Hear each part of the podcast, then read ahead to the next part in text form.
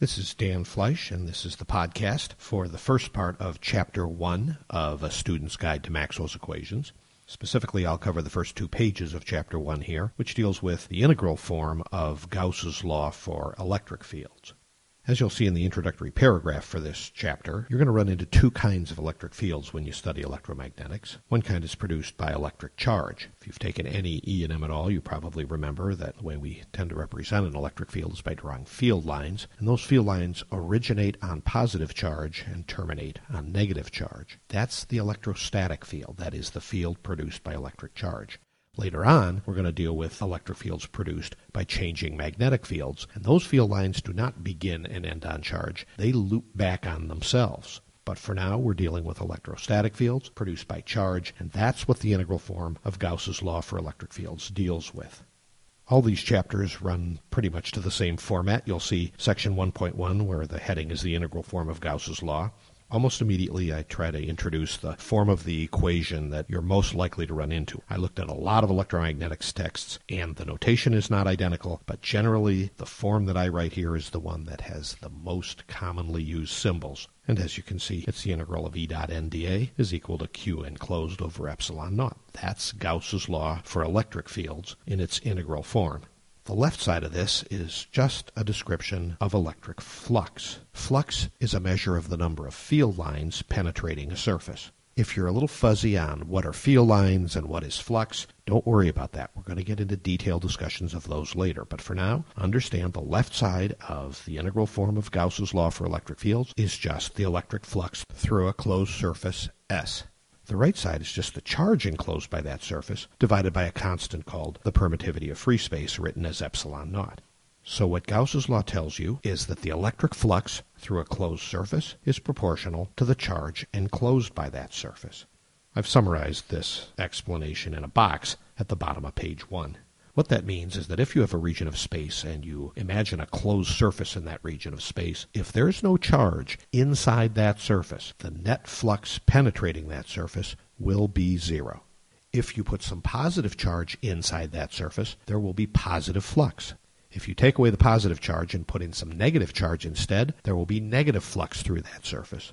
And if you put in equal amounts of positive and negative charge, the flux will return to zero. So notice that Gauss's law tells you that the flux depends on the net charge. So if I've got some positive charge and an equal amount of negative charge, the net charge is zero, and the flux through a surface enclosing that charge will also be zero. To help you understand how the left side describes flux and exactly what the right side means, I've written an expanded version of each equation. This is the first of those you're going to run into. If you look in the middle of page two, there's the expanded version where I wrote it in as big a font as we could fit on the page with floating text boxes around just to remind you what each of those symbols means.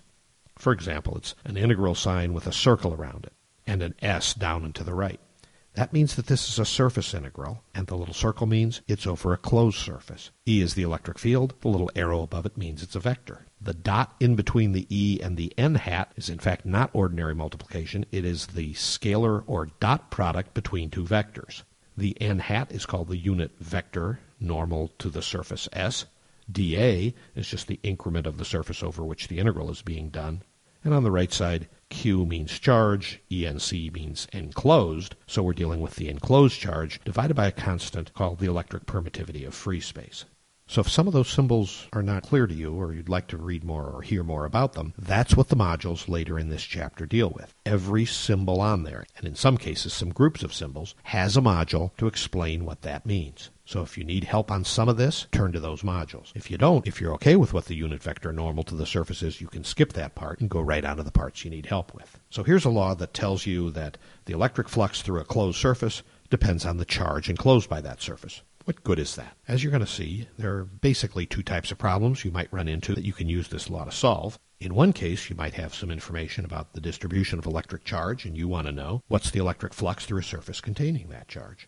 In another case, maybe you have information about the flux, and you're interested in what's the charge inside there. So this law can easily be used to work either of those kind of problems. But as it says at the bottom of page two, the very best thing about Gauss's law is there are certain highly symmetric situations where that electric field vector can be removed from the dot product and taken out of the integral and you can actually solve for the electric field using Gauss's law for electric fields. That's extremely powerful, and later on in this chapter you'll find a module that deals with how you can do that and under what circumstances you're allowed to do that. So, if you want to learn more about any of the aspects of Gauss's law, simply turn to that module in the book or go to that podcast.